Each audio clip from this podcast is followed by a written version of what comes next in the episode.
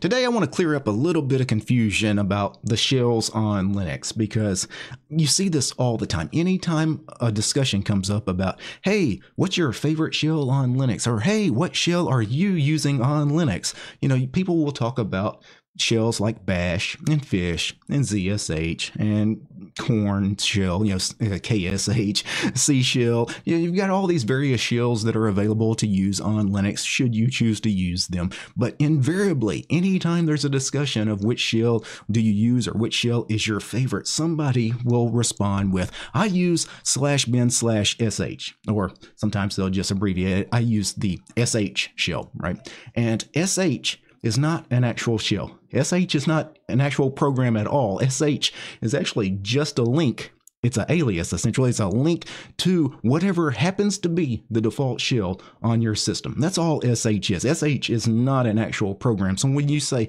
I run SH, that is kind of meaningless. That doesn't really tell the user what your default shell actually is.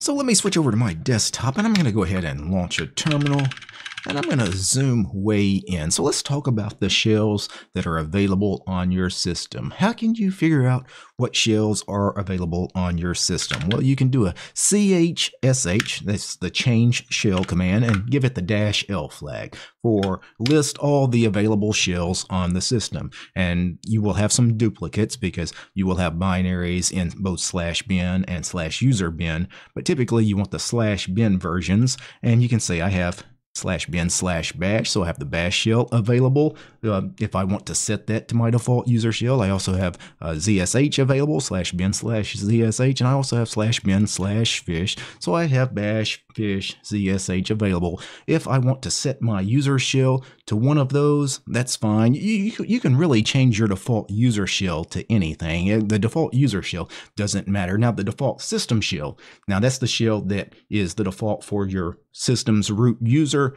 Now that I strongly urge you just to leave that alone. Now to find out what your user's default shell is, there's a couple of different ways you can do this. First, you can just echo dollar sign shell all caps, and that is the default shell for the user you're currently logged into. Now, that's not necessarily the shell that you're currently running. I, I, could be running the bash shell right now, and if I do an echo dollar sign shell, it's still going to return slash bin slash fish because that is my user's default shell. That's when he opens a terminal or drops to a TTY, he's he defaults to being in a fish shell. But if I switch over to bash, for example, and do echo shell, even though I'm in the bash shell, the uh, echo shell command is still going to give me slash bin slash fish, even though, you know, that's not the shell I'm currently running. Another way you can get the uh, default shell for your user or for all users on the system really is you could just cat a file. I could cat the slash etc slash pass wd file, if I can type it correctly, and that lists all the users on the system. It's a very convoluted file all the values are separated with colons, but you can see the very first uh, user is the root user, and his default graphical system is the X11 graphical system. His default directory on the system is slash root. His default shell on the system is slash bin slash bash. That's what all those values mean. If I wanted to find my user, you know, I could scroll down here and let's find the DT user. Here is DT. You can see his user ID is 1000. His home directory is slash home slash DT, and his default shell is slash bin slash fish. So now I know the default system shell on my system is bash. The default user shell is fish. But let's talk about the confusion that comes with sh. People claiming that their shell is slash bin slash sh or their shell is just sh, the sh shell, right? Well, let's do a where is sh. So where is gives you the location to the binary for a particular program. So where is sh tells me that the binary for sh is in user bin slash user slash bin slash sh. Well, let's cd over to slash user slash bin. Let's do an ls, and if I do an ls, uh, there's a million binaries in slash user slash bin. So let me up arrow, do an ls, and let's grep for sh, and now the list is much smaller. Let me scroll up to where sh is in the list, and here it is, user bin sh. You can see it's not really a program. It's not really you know a file itself because if you look at the read write execute permissions, rwx, rwx here, at the very front of the permissions you have a L. That signifies that that's really a link to another file, another program, right? So that's a link. SH is not a program itself. It is simply linking to bash, right? It just redirects to user bin bash, right? That's all that does. So now let's talk about changing your default user shells and your default system shell. I recommend never changing the default system shell. So on GNU slash Linux systems, the default system shell is universally the de facto is bash. It's bash 99.9% of the time. The root user and the default system shell on a GNU slash Linux system is the bash shell.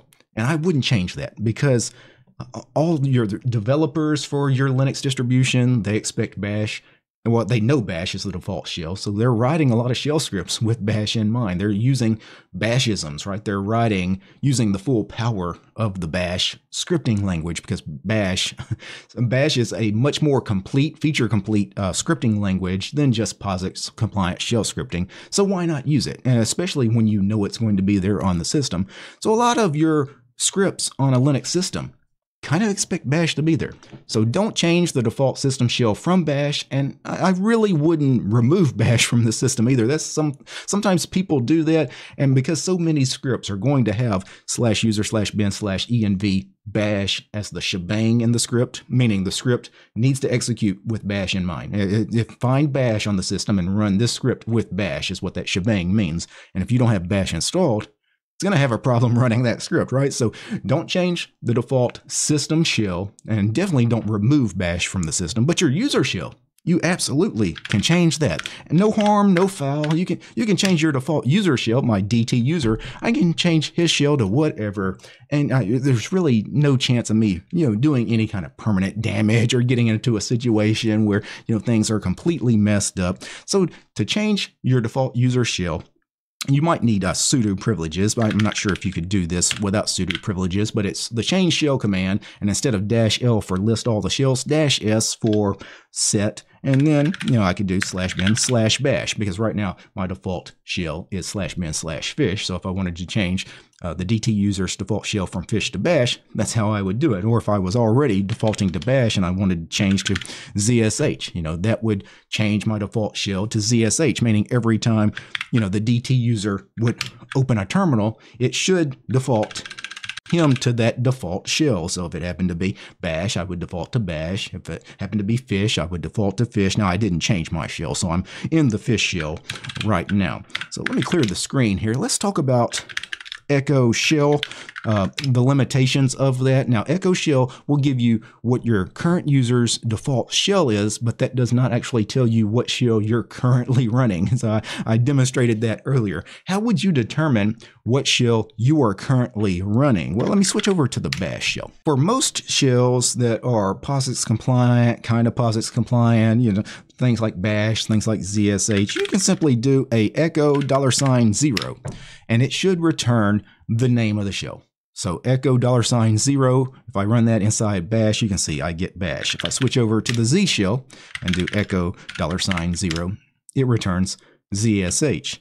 Now let me exit out of ZSH back to the bash shell that I was previously in. You could also run this command, ps. Now this is the processes command. Give it dash p and then look for the process dollar sign dollar sign. So it's basically find uh, the shell name, find a process named after the shell that we're currently running, I think is essentially what that expands to. But you can see it goes, runs the ps command, and it finds the line that includes bash because I was in the bash shell. Now, if I was in the ZSH shell, Z shell, you know, it would find the line that contained ZSH. I can demonstrate that. So we'll switch over, do ps dash p dollar sign dollar sign, and now it's going to find the line that contains ZSH. So it gives me the process ZSH. And that pretty much tells you that, hey, we're running ZSH as our shell right now. Now, if I uh, exit out of ZSH, exit out of bash, I should be back in the fish shell.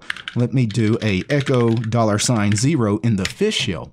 Nothing is returned. So the fish shell is a little different. It's different than most other shells. So the echo dollar sign zero command does not work. Also the ps-p double dollar sign command does not work in the fish shell. I can demonstrate that as well.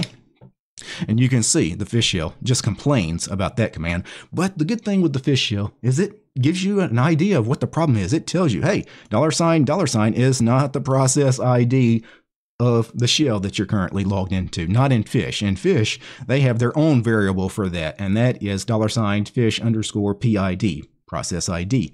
Oh, well, thank you, Fish Shell, for telling me that. So now that I know the proper variable, instead of the two dollar signs, just do a single dollar sign fish underscore PID, and there you go. And you can see we get the process for the fish shell, meaning I'm currently running the fish shell. That would also work for echo. Instead of dollar sign zero, you could do fish underscore PID. It won't return fish as the name, but the fact that you get the process ID for the variable fish PID, right? That would also give you a clue that, hey, right now you're running the fish shell. So that's just a little bit about the shells that are available to you on your GNU slash Linux system. And again, I just wanted to clear up some of that confusion as far as, you know, your default user shell, your default system shell, and the fact that, yes, there is a binary SH that links to the default system shell on all Unix-like operating systems, but SH it's not an actual shell. It's not an actual program. All that is is a link to whatever shell happens to be the default on that system. And again, on 99.9% of GNU slash Linux systems, SH is simply a link to the bash shell. On the BSD operating systems, it's probably a link to either uh, KSH or TCSH. Now, before I go, I need to thank a few special people. I need to thank the producers of this episode. And of course, I'm talking about Gabe James, Matt, Paul, Steve, Wes, Arcodic, Armor Dragon, Commander Angry, George Lee, Matthew, Methos, Nate, Urion, Paul, Peace Archer Fedora, Realities for Less, Red Prophet, Roland, Soul Astry, T Ren, Tools, Devler, Wargento, and Ubuntu, and Willie. These guys, they're my highest tiered patrons over on Patreon. Without these guys, this quick little rant about your shells on your GNU slash Linux system, it wouldn't have been possible. The show is also brought to you by each and every one of these fine ladies and gentlemen. These names you're seeing on the screen right now, these are all my supporters over on Patreon. I don't have any corporate sponsors. I'm sponsored by you guys, the community. If you like my work, want to see more videos about Linux and free and open source software, subscribe to DistroTube over on Patreon. Peace, guys.